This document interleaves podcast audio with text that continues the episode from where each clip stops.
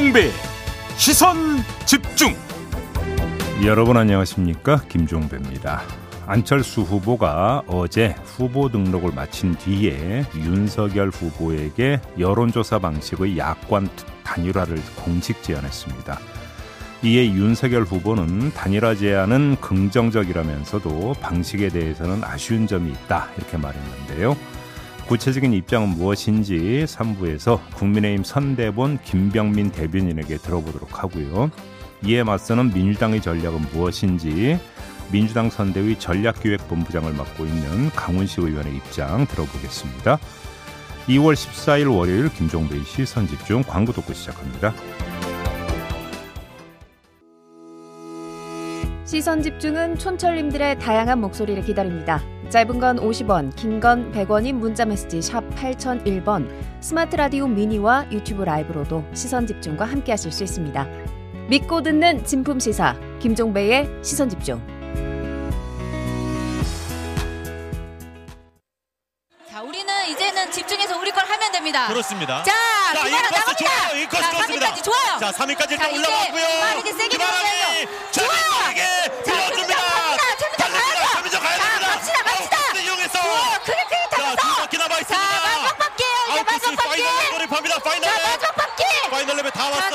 끝까지. 최민정 선수. 자, 끝까지 가면 돼요. 버텨주면서.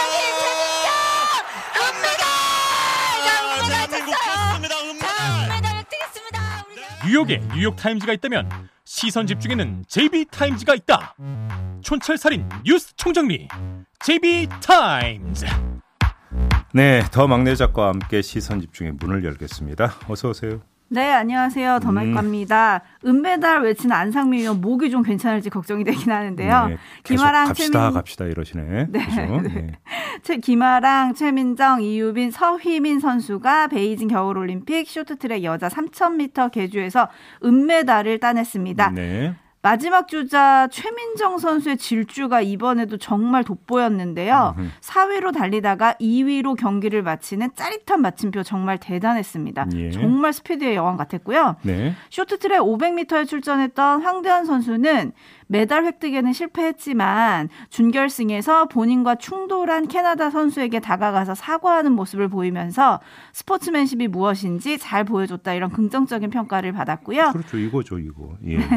토요일에는 차민규 선수가 스피드 스케이팅 남자 500m에서 은메달을 차지했는데요. 네. 시상대에 오르기 전에 시상대를 손으로 쓸어서 중국 누리꾼들 사이에서 각종 오해와 억측, 욕설, 뭐 비난이 난무했습니다. 그러게요. 묘비 쓴다. 이건 진짜 너무한 것 같았는데. 아무튼 차민규 선수가 밝힌 이유는 시상대가 나에게 소중하고 값진 자리이기 때문에 더 경건한 마음으로 올라가겠다는 취지였다. 음. 그런 의미에서 존중한다는 의미로 세레머니를 했다. 이렇게 밝혔거든요. 아니 그 메달 따고 메달 이렇게 깨무는 퍼포먼스가 언제부턴가 되게 많이 확산됐잖아요. 네. 그러면 그게 불만이어서 깨뭅니까 그게? 좋아서 진짜 금인지 확인하느라고 깨무는 거죠. 진짜 금이 뭘 겁니까? 진짜 금인지로 확인해서 깨물어요. 좋아서 아닌가? 깨무는 거잖아요.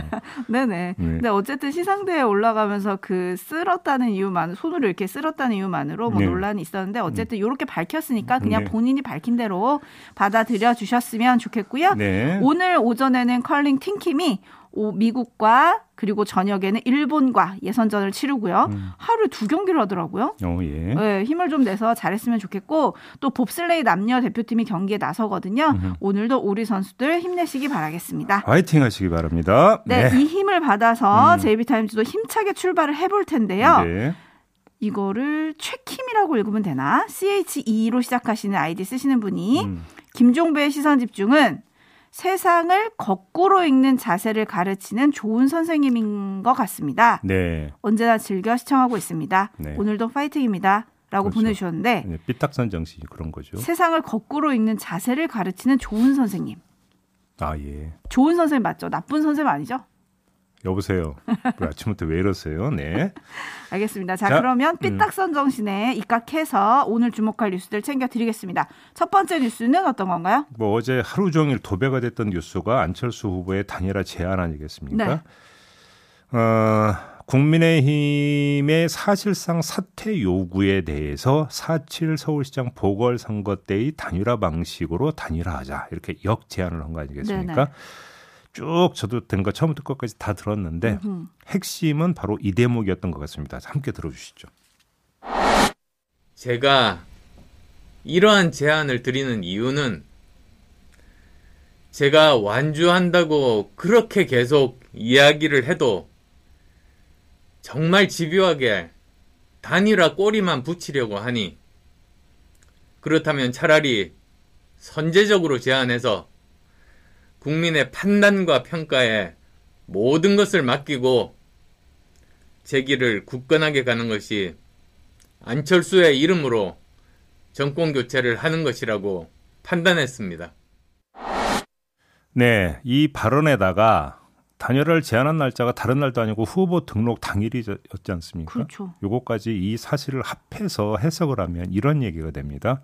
난 내 갈 길 가면서 자 당신을 향해서 성의도 다했으니까 마음 있으면 받으시든지 어허. 아니면 말든지 어허. 이거 아닌가요? 하지만 국민의힘은 일단 받을 생각이 없는 듯합니다. 윤석열 후보와 선대본의 표현에 온도차가 있긴 하지만 주장은 똑같이 여론조사 방식의 단일화는 좀 그렇다 이런 거 아니겠어요? 네. 자 이렇게 돼버리면 단일화 제안이 결국은 단일화 결렬을 뜻하는. 하나의 통과 의례로 해석이 될 수도 있겠습니다만 정치는 생물이죠. 그렇죠. 누구도 모르는 거 아니겠습니까? 네. 자, 여기서 이런 상황을 한번 가정을 해봐야 되겠죠. 만에 하나 윤석열 후보의 지지세가 이상 현상을 보이면 어떻게 될 것이냐라는 겁니다. 음. 어, 이렇게 돼버리면 지금 여론조사 방식은 아니다라고 하는 국민의힘의 입장은 또 언제든지 바뀔 수 있게 되겠죠. 네. 그때가 되면 아쉬울 수도 있는 것이니까. 하지만 설령 그런 상황이 발생한다 하더라도 협상이 쉬워 보이지는 않습니다. 왜 이런 말씀을 드리느냐? 어제 안철수 대, 어, 후보의 발언 가운데 또 한 대목이 있기 때문인데요. 마저 들어주시죠. 네. 먼저 차기 정부의 국정 비전과 혁신 과제를 국민 앞에 공동으로 발표하고 이행할 것을 약속한 후 여론조사, 국민 경선을 통해 단일 후보를 정하고 누가 후보가 되든 서로의 러닝메이트가 되면 압도적 승리를 이끌어낼 수 있습니다. 네. 자, 요 한 문장에 세 개가 지금 들어가 있습니다. 첫째, 국정 비전과 혁신 과제 공동 발표가 들어가 있죠. 네. 그러면 그 전 단계에서 정책 조율을 당연히 거쳐야 된다는 이야기가 되는 거겠죠. 이게 하나고요. 두 번째는 여론조사 국민 경선을 통해서 단일 후보를 정하자고 했습니다. 그러면 여론조사 방식에 대해서 이미 사칠 보궐선거 서울시장 때의 방식을 그대로 하자고 했습니다. 네. 여기에 역선택 방지 조항이 없습니다. 이걸 가지고 벌써 지금 논란이 시작이 되고 있습니다. 음. 이두 가지 관문이 있다는 건데요. 네. 하나가 더 있습니다. 런닝메이트 이야기를 했죠. 그렇죠. 그러면 이 런닝메이트라고 하는 것이 단순히 그러면 후보 단일화 해서 진 사람이 백의종군하는 자세로 이긴 사람의 선거운동을 도와준다라는 수준일까요? 아니면 미국식 런닝메이트 제도를 언급을 한 걸까요? 음. 만약에 후자라고 한다면 본인, 그러니까 그 단일화에서 진 사람에게는 어떻게 됩니까? 부통령에 준하는 예우를 해줘야 된다는 조건을 건게되는 거죠. 그러네요. 그렇게 되면 그게 뭐가 되겠어요? 우리나라는 부통령제가 없으니까 총리? 뭐 총리 얘기로 될 수 있는 거죠. 네. 이렇게 되려면 다시 또 뭐하고 연결이 되냐면 아, 국정 비전과 혁신 과제를 보여주고 이행할 것을 약속한다. 음. 그럼 이행 담보 방안까지 또 이야기가 될 수도 있다는 이야기가 되어버립니다. 네. 이렇게 되면 어떻게 되는 거죠? 첩첩산중이 되어버리는 거죠. 복잡하네요. 네. 자, 게다가 안철수 후보의 태도는 나는 던졌으니까 받든 말든 마음대로 하시라. 이런 것이라고 한다면 안철수 후보 입장에서 더 느긋하게 나오지 않겠습니까? 네, 네. 이게 또 지금 지뢰밭이 될 수가 있다. 이런 이야기가 되는 거예요. 그렇습니다. 지금 런닝메이트 얘기까지 하니까 좀 머리가 복잡해지는데요. 음. 인다리 님이 권력 나누어 먹기라고 물어주셨는데 네. 이준석 대표는 야합이 없으면 반대하지 않는다. 단일화를 반대하지 않는다. 이런 얘기를 하지 않았습니까? 네. 과연 이 런닝메이트는 야합의 범주에 들어가나요? 안 가나요? 왜냐하면 앞서서 사실 공동정부론 뭐 이런 거를 국민의힘 내부 인사들도 얘기를 하긴 했었잖아요. 네. 이건 어떻게 봐야 됩니까? 그러니까 여기서 이, 그러니까 이준석 대표는 왜 그러면 야합이라고 하는 단어를 끌어냈을까요? 그 대한민국 현대 정치사에서 야합이라는 단어가 등장했던 게 제 기억으로는 물론 저는 짧은 기억입니다만 네. 두 번의 경우가 있었던 것 같습니다. 한 번은 삼당 합당을 했을 때 여기에 참여하지 않았던 정파 쪽에서 삼당 야합이라고 한 적이 있습니다. 네. 두 번째 DJP 연합이 창출이 됐을 때 여기에 참여하지 않은 쪽에서 DJP 야합이라고 한 적이 있었습니다. 근데 첫 번째 삼당 합당은 이거하고는 상관이 없는 거고요. 그렇게 놓고 본다면 그 준용 사례가 DJP 연합이 될 텐데 그거를 야합으로 만약에 보는 시각이라고 한다면 이준석 대표 야합 단어에 도 결국은 이게 전제되어 있는 게 아닌가 음흠. 이렇게 해석이 가능한 거 아니겠습니까? 네. 그러면 첩첩산중이라는 이야기는 성립이 되는 거죠. 골짜기가 엄청 깊은 네. 첩첩산중일 수도 있다 이렇게 되겠죠. 네, 그래서 고차방 정식 뭐 이런 얘기도 나오는데 일단 촌철님들의 의견이 좀 다양하셔서 소개를 해드릴게요. 네. 한수진님, 안철수의 선제 타격. 삼순 금동님, 금동님, 음, 안철수 진짜 하도 단일화 단일화 얘기하니까 열받은 것 같습니다. 음흠. 선거 패배하면 안철수 탓하려는 사람들 때문에요. 뭐 이런 의견 보내주셨고 네.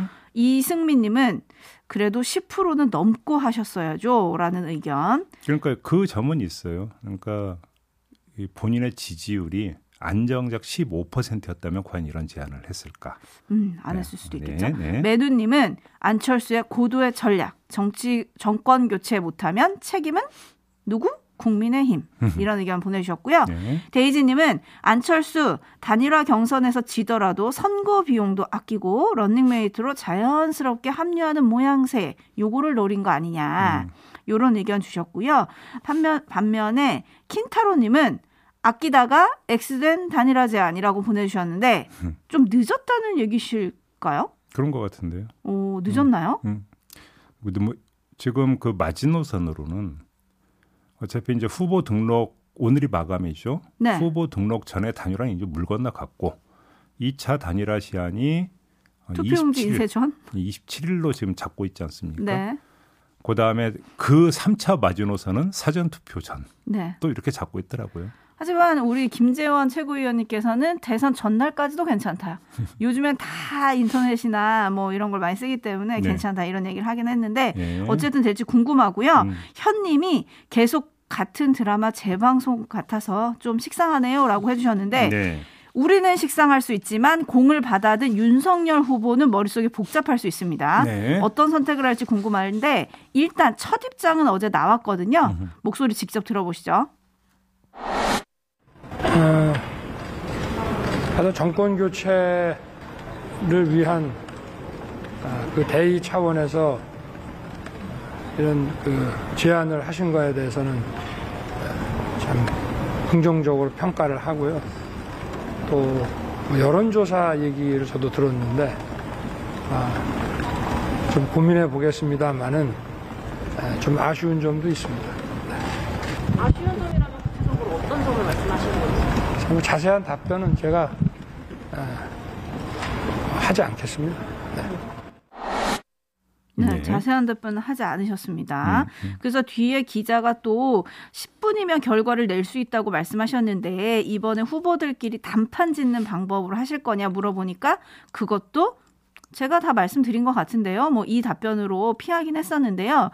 윤 후보의 첫 반응 딱 들어보면은 아직 이제 당장 안철수 후보를 만날 생각은 없는 것 같아요. 네. 근데 방식을 아까 제이비가 잠깐 말씀하셨지만 지난해 4.7 서울시장 보궐선거 당시에 단일화 방식으로 하자.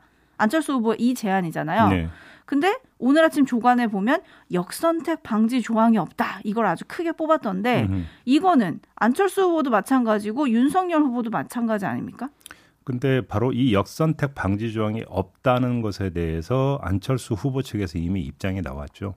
지금 그 가상 양자 대결을 하면 네. 오히려 어, 윤석열 대 이재명보다 안철수 대 이재명으로 했을 때 더 높게 나오지 않느냐. 그러면 네. 역선택, 그러니까 이 가상 양자 대결 결과를 놓고 본다면 역선택을 하면 윤석열 후보를 역선택을 하지 안철수 후보를 역선택을 하는 거냐. 그러니까 이 방지 조항이 없는 게 오히려 안철수 후보한테 도움이 되는 게 아니다. 이런 주장을 안철수 후보 쪽에서 했거든요. 음흠. 그러니까 벌써 이제 그 뭐 삽바 싸움이 시작이 된 거고요. 네. 또 하나 그 서울시장 그 단일화 때 여론조사를 어떻게 했냐면 적합도와 경쟁력을 묻는 여론조사를 한 다음에 이걸 합산을 했거든요. 그렇죠. 바로 이 부분에서도 그러니까 중요한 점이 하나가 있어요. 역선택 방지 조항 말고. 자, 적합도와 경쟁력은 묻는 게 다르잖아요. 네. 그러니까 경쟁력 부분에서는 윤석열 후보가 앞설 수 있겠지만 적합도 부분은 이게 무엇하고 연결이 되냐면 호감도라든지 어. 이런 거고 연결이 되기 때문에 오히려 안철수 후보 쪽에서도 기대를 걸 수 있는 대목이라고 해석도 가능해지는 부분이죠. 네네. 그렇기 때문에 서울시장 보궐선거 단일화 때의 여론조사 방식에서 역성태 방지 조항만이 아니라 적합도 조사라고 하는 것도 눈여겨볼 필요가 있다. 음. 이 점도 함께 말씀을 드리겠습니다. 8849님이 결국엔 다 여론조사와 지지율이네요. 음. 라고 보내주셨는데 또 어떤 분은 결국은 숫자 싸움이다라고 해주셨는데 자 어떻게 진행이 될지 궁금합니다. 계속 예. 지켜보겠고요. 제이비타임즈 다음 주목할 뉴스는 어떤 건가요? 민주당 선대위 우상호 총괄 선대본부장이 어제 기자간담회를 가졌습니다. 네. 이 자리에서 이재명 후보의 지지율이 다시 오르고 있다고 주장을 했는데 이낙연 선대위원장의 합류, 그다음에 윤석열 후보의 정치 보복 발언을 기점으로 해서 하락세에 있던 이재명 후보 지지율이 상승세로 반전되고 있다. 이렇게 이야기를 한 거고요. 구체적인 이제 숫자까지 언급을 했더라고요. 네. 자, 우상호 총괄 선대 본부장의 말이 박빙 모양새를 연출하기 위한 허장성세는 아닌 것 같습니다. 뭐, 요 며칠 발표된 여론조사 결과들을 종합하면 두 후보 간 지지율 격차가 다시 좁혀지고 있는 추세는 지금 잡히고 있는 건 사실이거든요. 네. 자, 이렇게 되면 포인트는 뭐냐? 이걸 좀 뽑아야 될 것 같은데. 뭔가요? 안철수 후보의 단일화 제안에서 짚은 문제를 여기서 다시 한번 끌어와서 이야기를 해보죠. 종합을 한번 해봅시다. 포인트는 이렇게 되면 속도가 되는데요. 속도? 이재명 후보와 달리 윤석열 후보의 입장에선 최후의 카드가 있습니다. 바로 단일화 아니겠습니까? 음. 전격적으로 받을 수도 있겠죠. 네. 하지만 지금 당장은 아니라는 겁니다. 어, 본인 단독의 힘으로 이길 가능성이 근데 줄어들거나 예측 불가의 상황으로 흐르면 받을 여지는 커지게 되는 거죠. 그렇겠죠. 곤란한 지경에 빠지게 되니까. 네.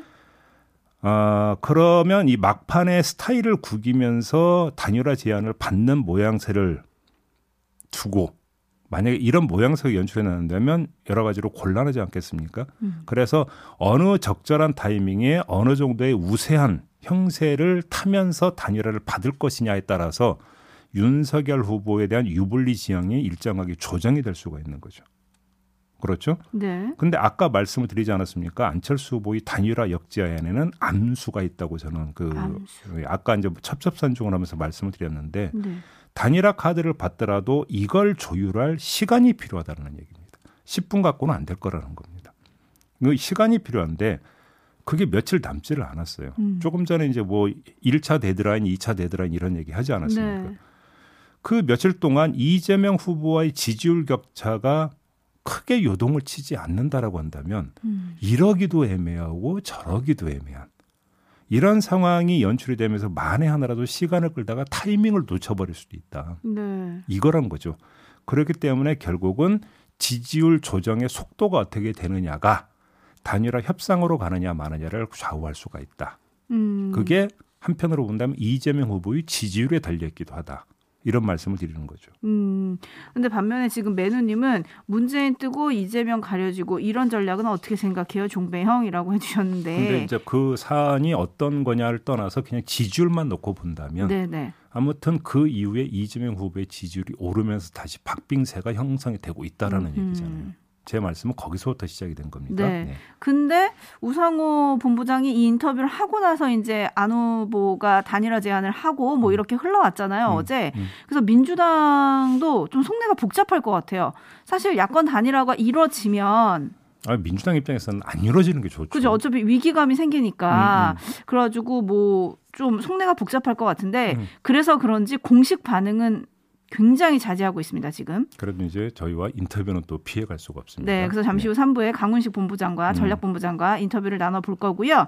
9012님이 국민의힘 선대본에서는 윤석열 후보의 입도 묻고 발도 묶고 싶을 것 같습니다. 가만히 있으면 지지율 유지될 텐데 말이죠. 라고 해주셨는데 갑자기 발 하니까 생각나는 장면이 하나가 있는데. 열정 열차에서 구두발을 앞좌석에 올린 사진 어제 논란이 많이 됐죠. 그래서 민주당 선대위에서 그 뭐 입장이 나왔던데 쩍벌 다음엔 쭉벗이냐. 네. 뭐 이런 식의 또 어떤 뭐 대변인 성명이 나왔던데요. 이것도 3부 김병민 대변인과 인터뷰에서 한번 입장 물어보죠. 그렇습니다. 거기서 네. 물어보도록 하겠습니다, 여러분. 3부도 시선 집중해 주시고요. 뉴스와 분석이 함께하는 제이비타임즈 다음 주목할 뉴스는 어떤 건가요? 코로나 얘기인데요. 정부가 오늘부터 두 주 동안 자가 검사 키트 3천만 명분을 전국의 약국과 편의점에 풀기로 했어요. 네.